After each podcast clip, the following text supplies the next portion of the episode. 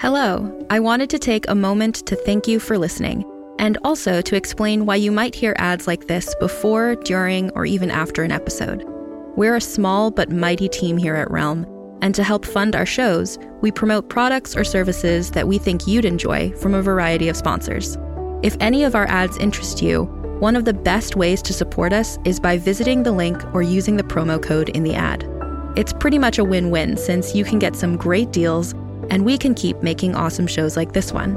You can also visit realm.fm slash partners for more information about our sponsors and how to access the different promotions. Thanks again for joining us in our corner of the universe. Listen away.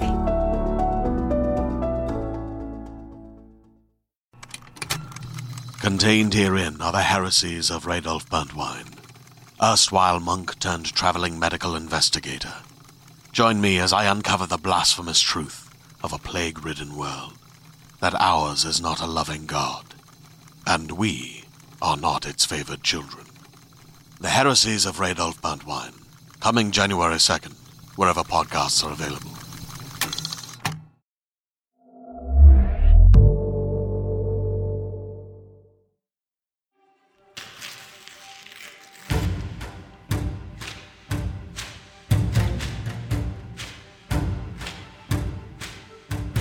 Realm presents Bookburners, Episode 11.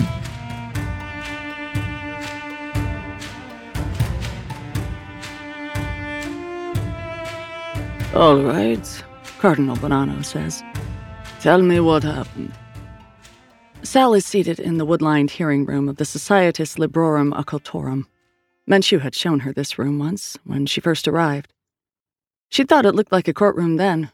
It looks even more like a courtroom now. There is the Cardinal seated at the head of the room behind what looks for all the world like a judge's bench.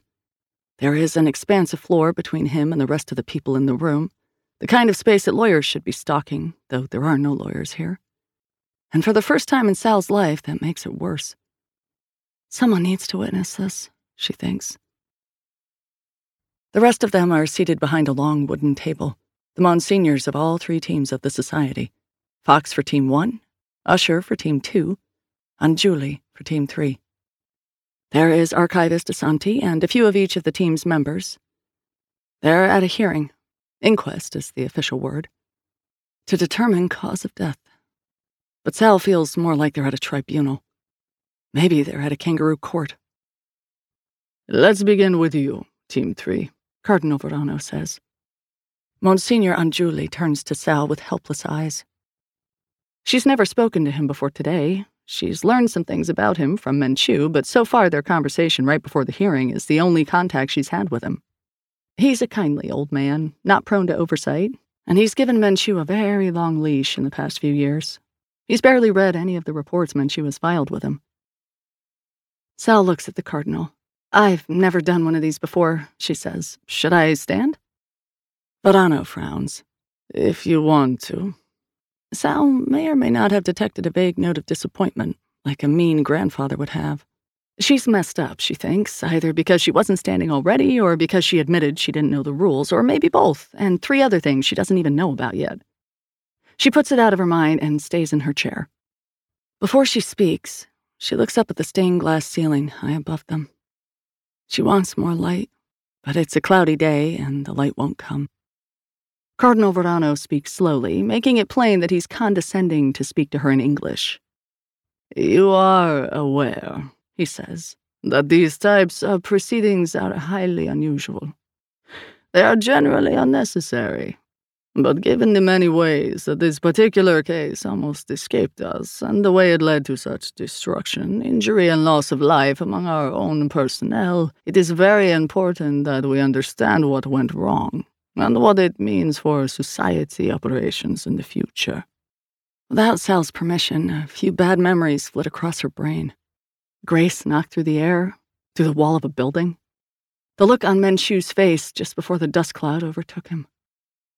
Someone impaled on a long tooth. Someone else diving into the ground and the earth closing around him. A mother and son, crying.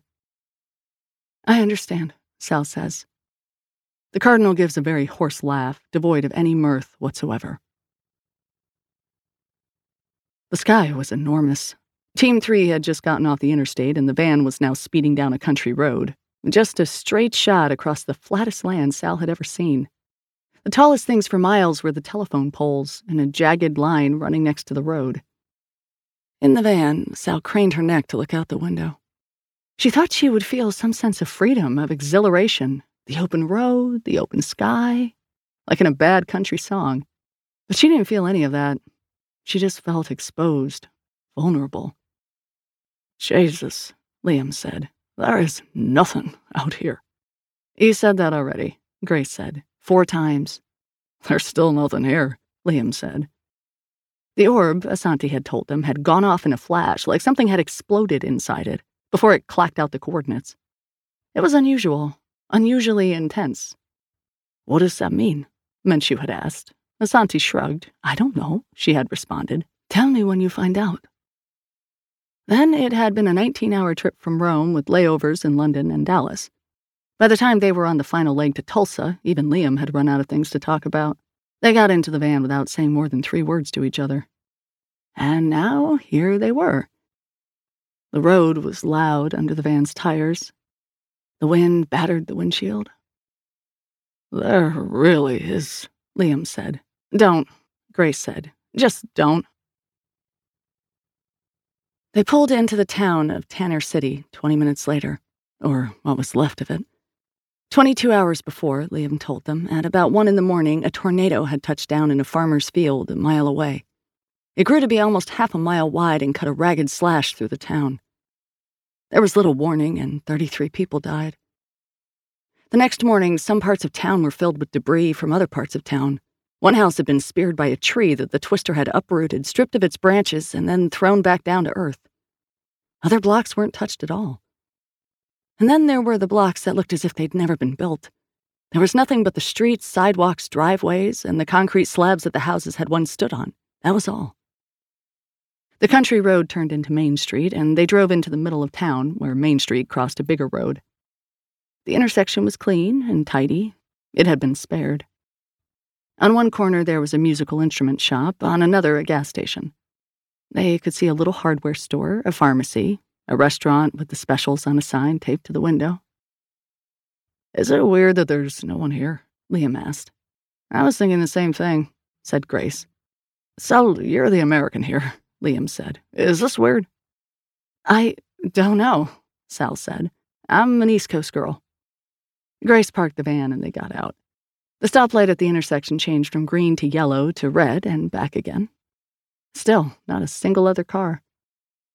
Where is everyone? Menchu asked. Grace let out a little impatient sigh. She went to the door of the nearest shop, a liquor store, and tried it. It was locked, and the place was dark inside. She rapped on the glass. Anyone home? she said. She waited three seconds, then moved to the pharmacy next to the liquor store and did the same thing. Then the jewelry store next to that, and the clothing store next to that. Each time, she rapped a little louder, raised her voice a little more. She was moving to the next one when a door opened across the street. Hey, a voice said. Sal turned. It was coming from the instrument shop. There was a man with a neat beard standing in the entrance. He'd opened the door just a little. Quiet down, he said. Quiet down now, or they'll find you. Oh, Grace said without quieting down. The tornado eaters, the man said. The what? Liam said. The, the man began, but he was interrupted. From somewhere, maybe a block over, maybe from the sky, there came a long, high, echoing wail that pitched up at the end. Get inside, the man said. I think you have the wrong idea about us, Grace said. She locked her fingers together and stretched out her arms. Another wail began from another direction. This one dove into a low, rumbling moan. It was answered by the first one. They both sounded like they were coming closer. Menchu walked into the middle of the street. Everyone to me, he said. They came in close to each other. Sal, standing next to Grace, could swear she could see the energy coiled in Grace's muscles dying to be set free. Wait, Menchu said. The first thing they saw was a foot. It was like a hoof, but with three skinny toes protruding from it. The leg it was attached to was spindly and hairy, bent at a strange angle, part horse, part spider. Then the whole creature lurched into the intersection. It had three legs that zigzagged up from the ground to a bulbous fur covered body about eight feet off the ground. Somehow stuck on the end of that body was its head, with a face almost like a baby's, but with a gigantic mouth that hung open, flapping as if it didn't have a jaw. It saw Team Three and its eyes narrowed. It let out a low, guttural, mournful cry. There was another answering wail, and the second creature stepped under the stoplight. It looks almost like an ostrich, Sal thought. It didn't have wings. It had one leg and two long arms that reached to the ground, ending in enormous seven fingered hands. But it did have the long neck, the head with beady eyes, a squat beak.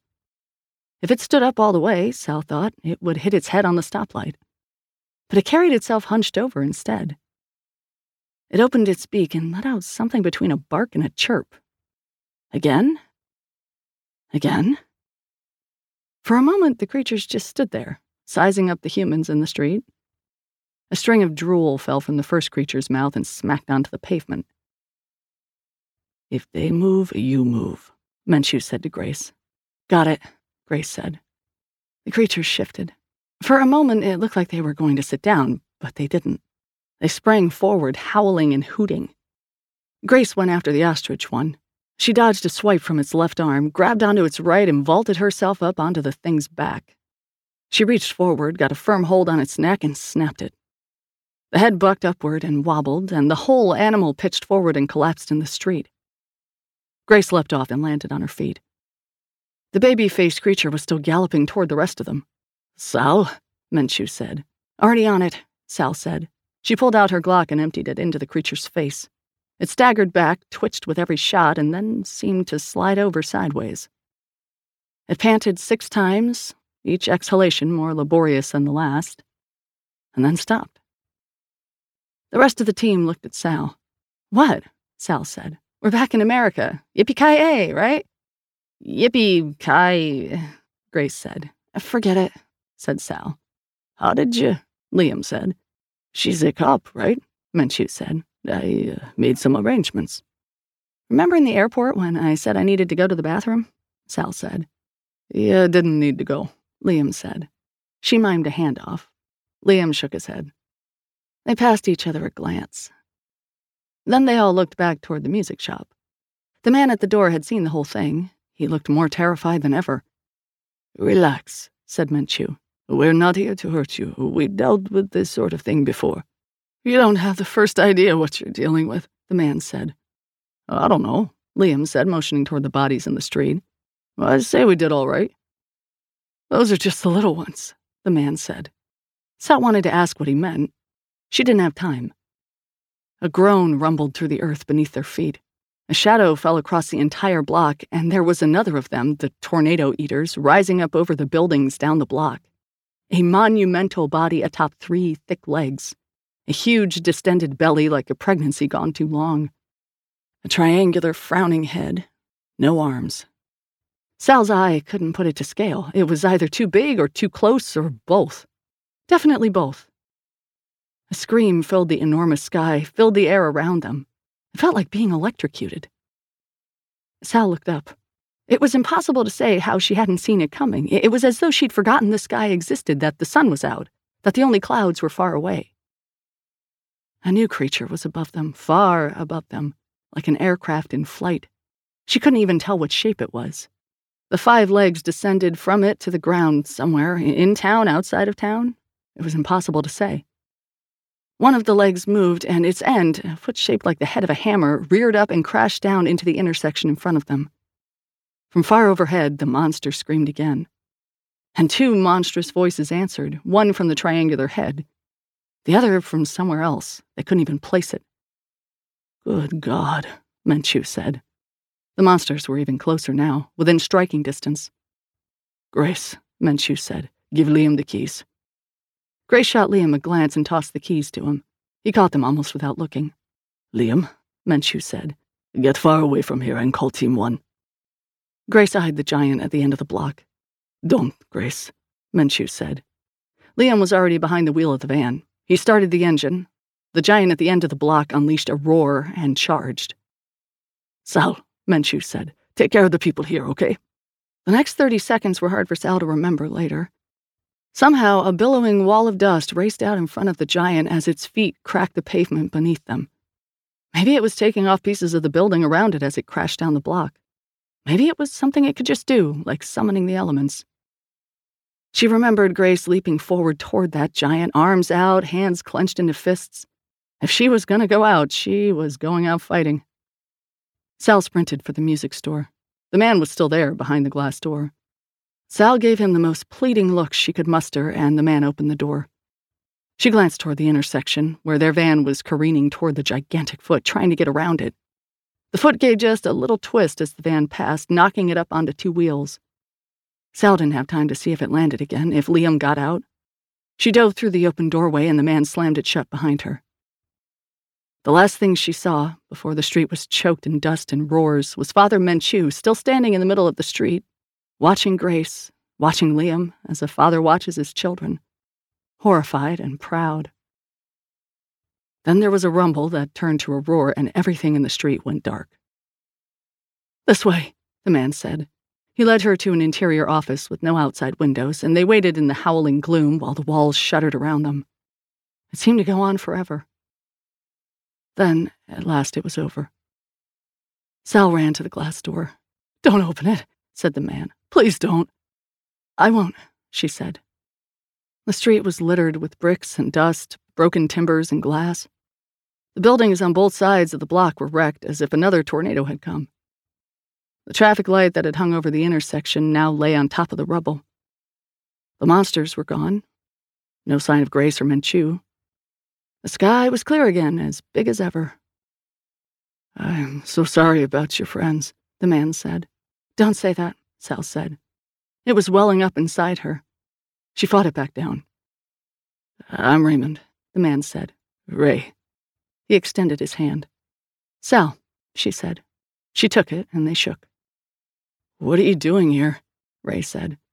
I can't tell you, Sal said. I saw what you did, he said. Uh, before the big ones came? You're here to fight them? You could say that, Sal said. Are any more of you coming? Sal looked out through the glass door again. It was cracked. There was no trace of the van. Maybe Liam had made it. Maybe he had been swept up into the sky. I don't know, she said. How will they handle those things? That was when Sal found a way back. Investigate, her brain said. Do what you're good at. Do what Menchu put you on the team to do. Those things, she said. You call them tornado eaters? Yeah. Do you know where they came from, Ray? Yeah, he said. But it's better if the person who brought them here tells you himself. Someone brought them here on purpose? Yeah, the idea was to protect the town. Some protection, Sal said. Ray didn't say anything, but looked stung. She'd crossed a line. Sorry. It's okay, Ray said. Let me take you to the person you want to talk to.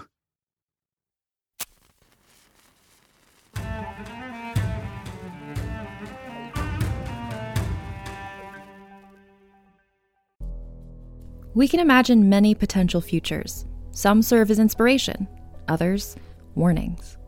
Wondery offers one possibility of the future in their new show, The Last City. The year is 2072, and the city of Pura stands as a miraculous green haven. Pura is a geoengineered paradise that protects fortunate residents from the global catastrophes of heat domes, fires, floods, and droughts. Demetria Lopez heads up Pura's public relations, tirelessly promoting the city's idyllic image. But when she stumbles upon a dark secret that, if exposed, would be the downfall of Pura's existence, she must decide who and what she's willing to protect. From Wondery, the makers of Academy and Dr. Death, The Last City stars actors Rhea Seehorn, Jeannie Tirado, and Maury Sterling. Follow The Last City on the Wondery app or wherever you get your podcasts. You can binge all episodes of The Last City early and ad-free right now by joining Wondery Plus.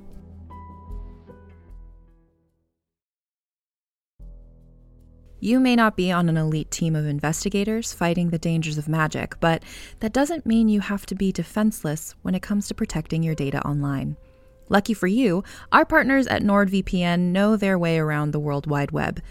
VPN stands for Virtual Private Network, which creates a sort of encrypted tunnel while you're online, protecting your private data like bank details and passwords so you can browse safely wherever you are in the world. In addition to providing you with a high level of security online, my favorite use of NordVPN is to virtually switch my location so I can watch movies and shows that aren't currently available in my area.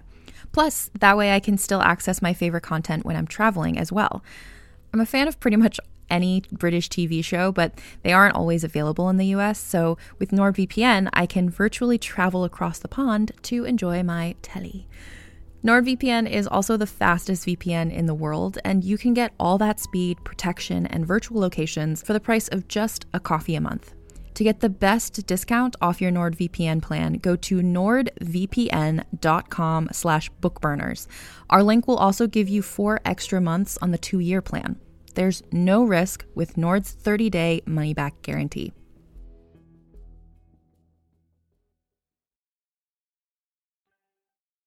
Sal looks at Cardinal Verano again. It occurs to her that sitting there behind the bench, he reminds her of the first giant tornado eater they saw, the one with the frowning triangular head. As far as she knows, Verano doesn't have any arms either. It's impossible to tell under his robes. You have amazing recall, he says. It doesn't sound like a compliment. I'm a cop, she says. What do you expect? The Cardinal's eyebrows rise, and she can read on his brow the disdain he has for cops. Sal decides right then that she hates him. And that was the last you saw of Father Menchu or Grace in Oklahoma? Yes, she says. It hurts to say it. It's very lucky that you emerged without more than a scratch, he says. Yes, it is, she says. She knows he's implying something, that she ducked and ran, that she's not going to tell him everything. But she's not nibbling on that bait. If he's trying to catch her out, he's going to have to try harder than that. Go on, he says. They waited until it got dark. Ray led Sal to the back of the store, to the door to the parking lot. Across the lot, he said. You'll see a little brick house. It's maybe 70 yards away. Ex football player? Sal said. Ray smiled. Yeah, but we're not running those yards. They'll hear us if we do, and we don't stand a chance at night. So what do we do? Walk very slowly, without a word, no matter what. Got me? Sal nodded. Okay, Ray said. Let's go. He opened the door.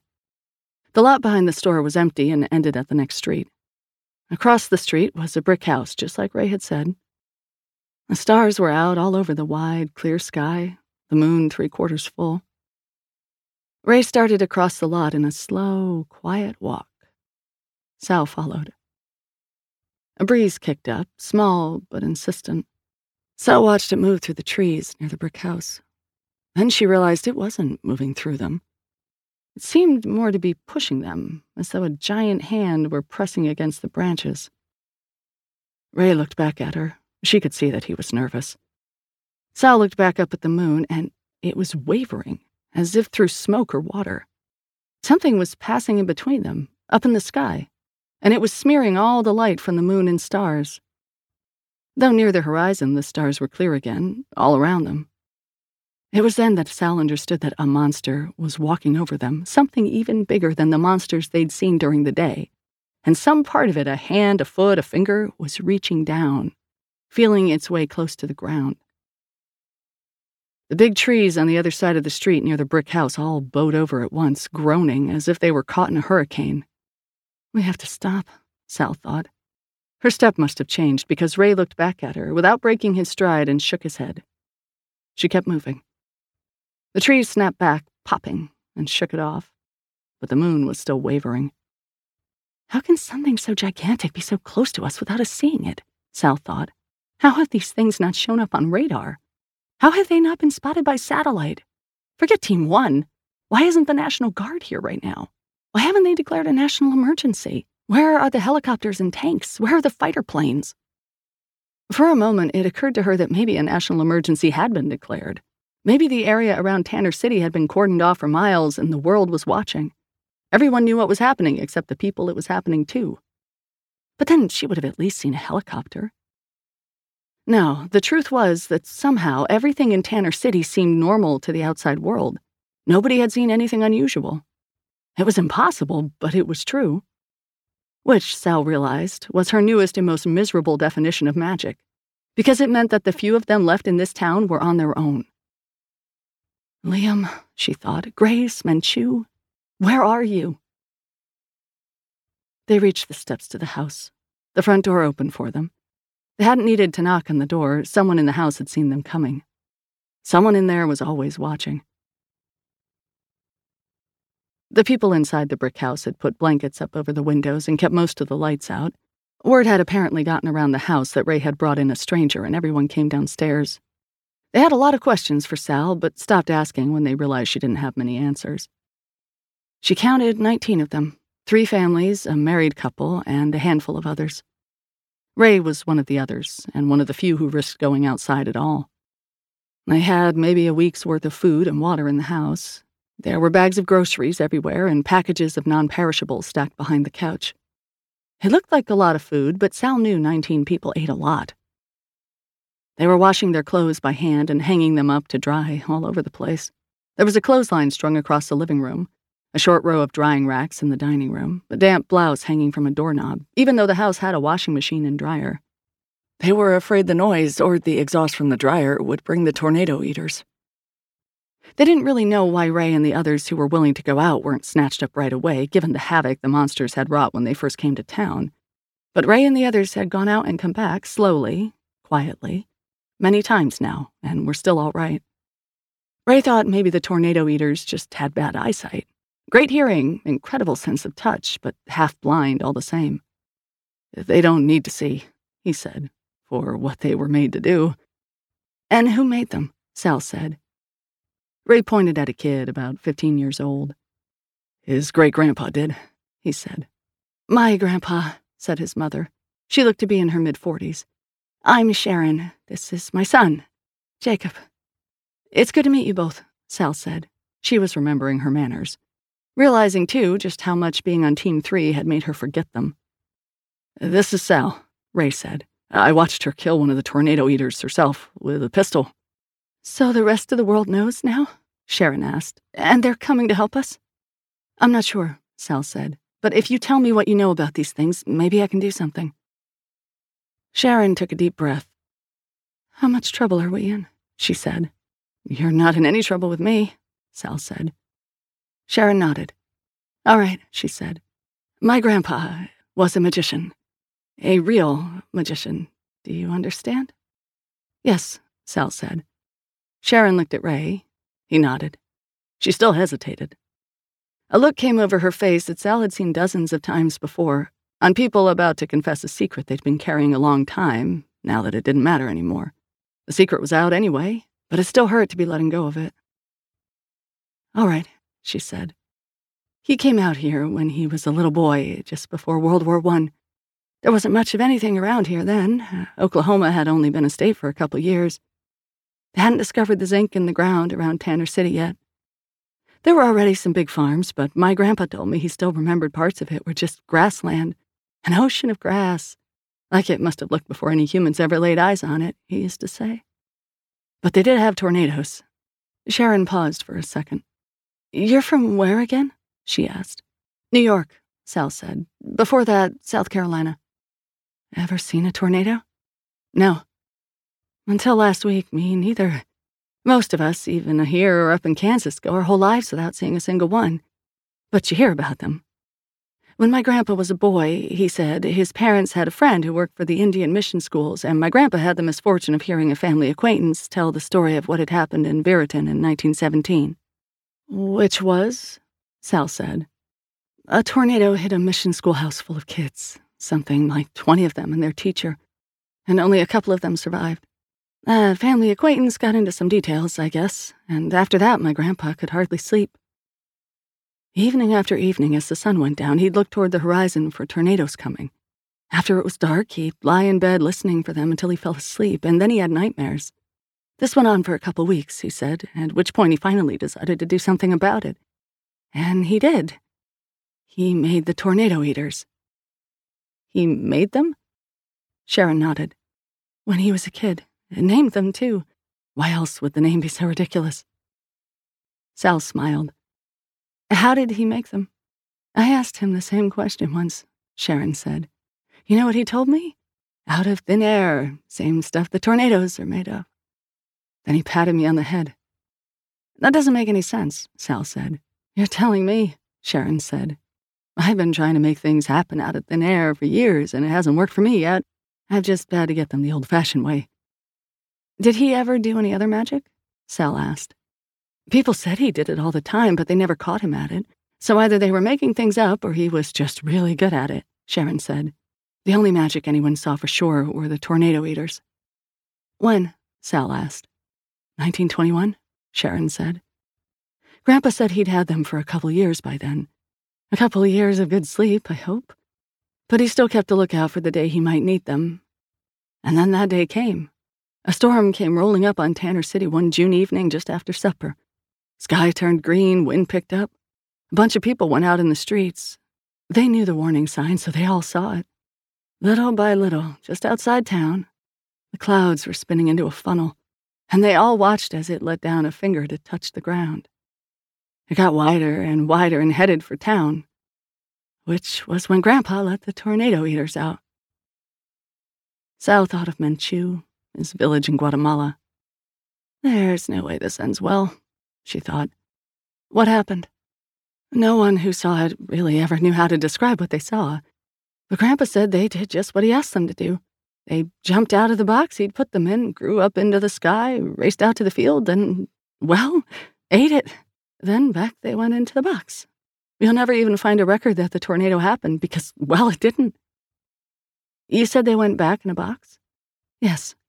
Where is it? Sal asked. Here, Jacob said. Sal hadn't even noticed he was holding anything. It was just a little green wooden box and fit in the palm of his hand.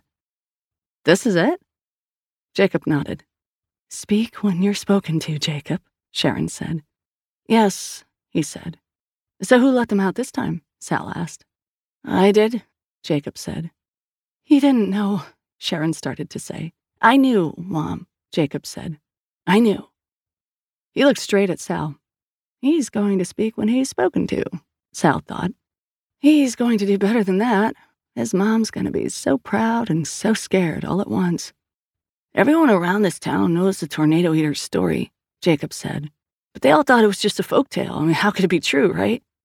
And my family never let on that we still had the box great grandpa had made for them. Nobody ever tried to use it. Great grandpa was a magician, and nobody after him was. Until me. Because I have great grandpa's gift, Jacob said. Sharon moved closer to her son as if to protect him. He inched away. Mom, she said we're not in any trouble.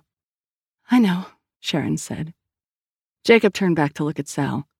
I almost never used my gift, and then only in the smallest ways. Only when I knew that I could make a difference by moving something an inch to the left, and not more than that. Never more than that. Which is why the society didn't find out about you years ago, Sal thought. Jacob smiled. But I saved a friend from being hit by a car that way once. Sometimes an inch is all it takes. Sal smiled back. You're a good kid, Jacob. But then after the tornado came, I realized I made a mistake. I'd gotten so good at doing small things, not letting anyone know, that I'd forgotten to do what great grandpa did. I forgot to do big things when I needed to. And I decided not to let it happen again. I knew what to do when I opened the box. I knew how to get the tornado eaters out of it and keep them waiting for my orders, just like great grandpa must have. You were worried about another tornado coming? Sal asked. Jacob nodded. Isn't it a little unusual for tornadoes to hit the same place twice?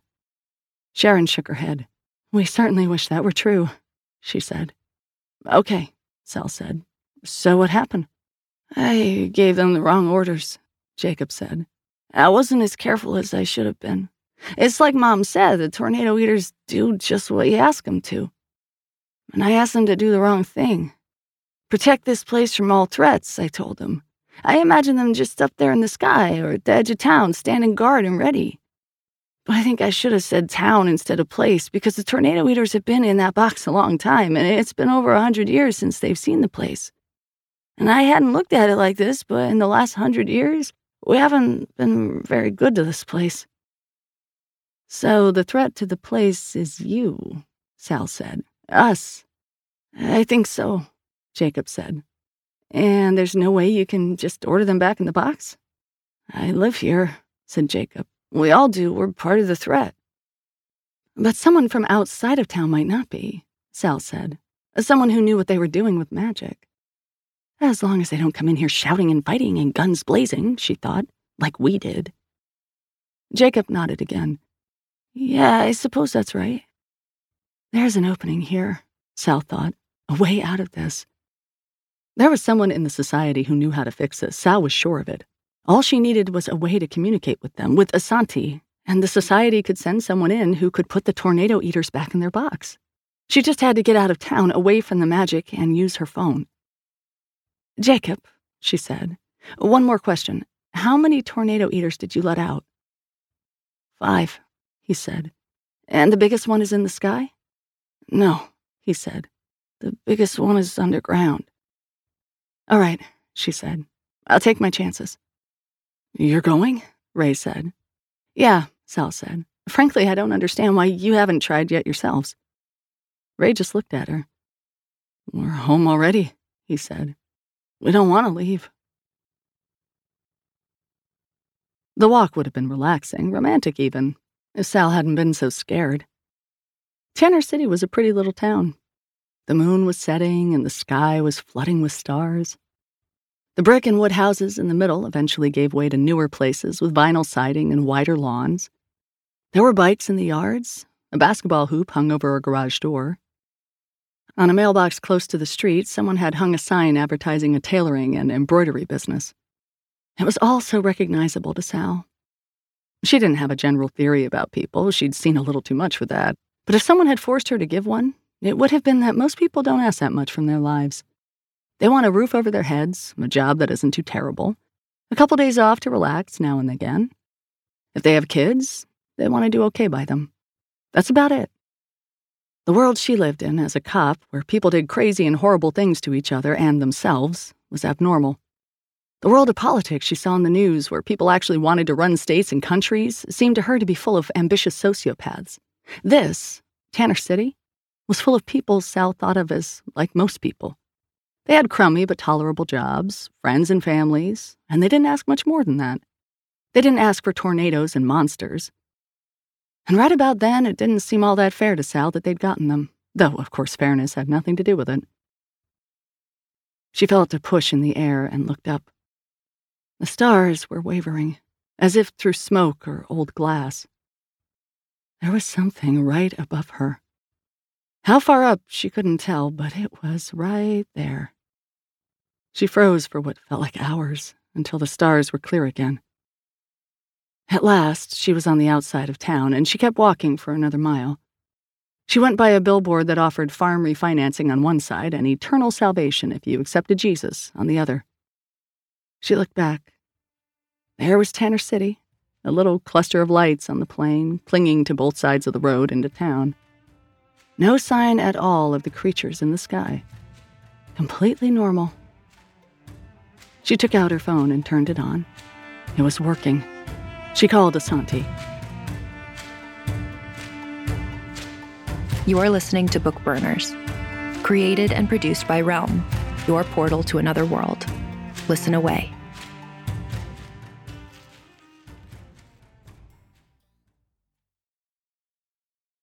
Hey there, this is Justin Bartha. I made a funny new podcast, King of the Egg Cream. It has the greatest cast in the history of podcasts with actors like Lewis Black. I'm torn by my feelings for two women. Bobby Cannavale. You can eat it, or if someone hits you, you can put it on your cut. Melanie Lynskey. I wonder what these marvelous things are that look just like boiled chicken feet. Jason Ritter. I can break things and pick locks and kill people. Michael Stuhlbarg. The whole point is to inspire people that they should make themselves better. Ari Graynor. No, don't whet its appetite. What are you, an idiot? Me, Justin Bartha. That's not just any egg cream, that's a Lemke's special. And all narrated by the hilarious Richard Kind. This is the story of Harry Dalowitz and how he rose from nothing to become New York's King of the Egg Cream. So if you like funny true stories, come listen to King of the Egg Cream, available wherever you get your podcasts.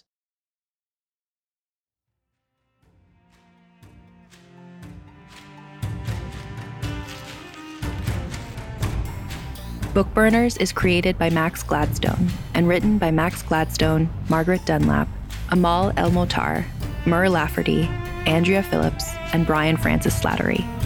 Executive produced by Molly Barton and Julian Yap. Performed by Xe Sands. Audio production by Amanda Rose Smith, and additional editing by Corey Barton and Brooks Ewald.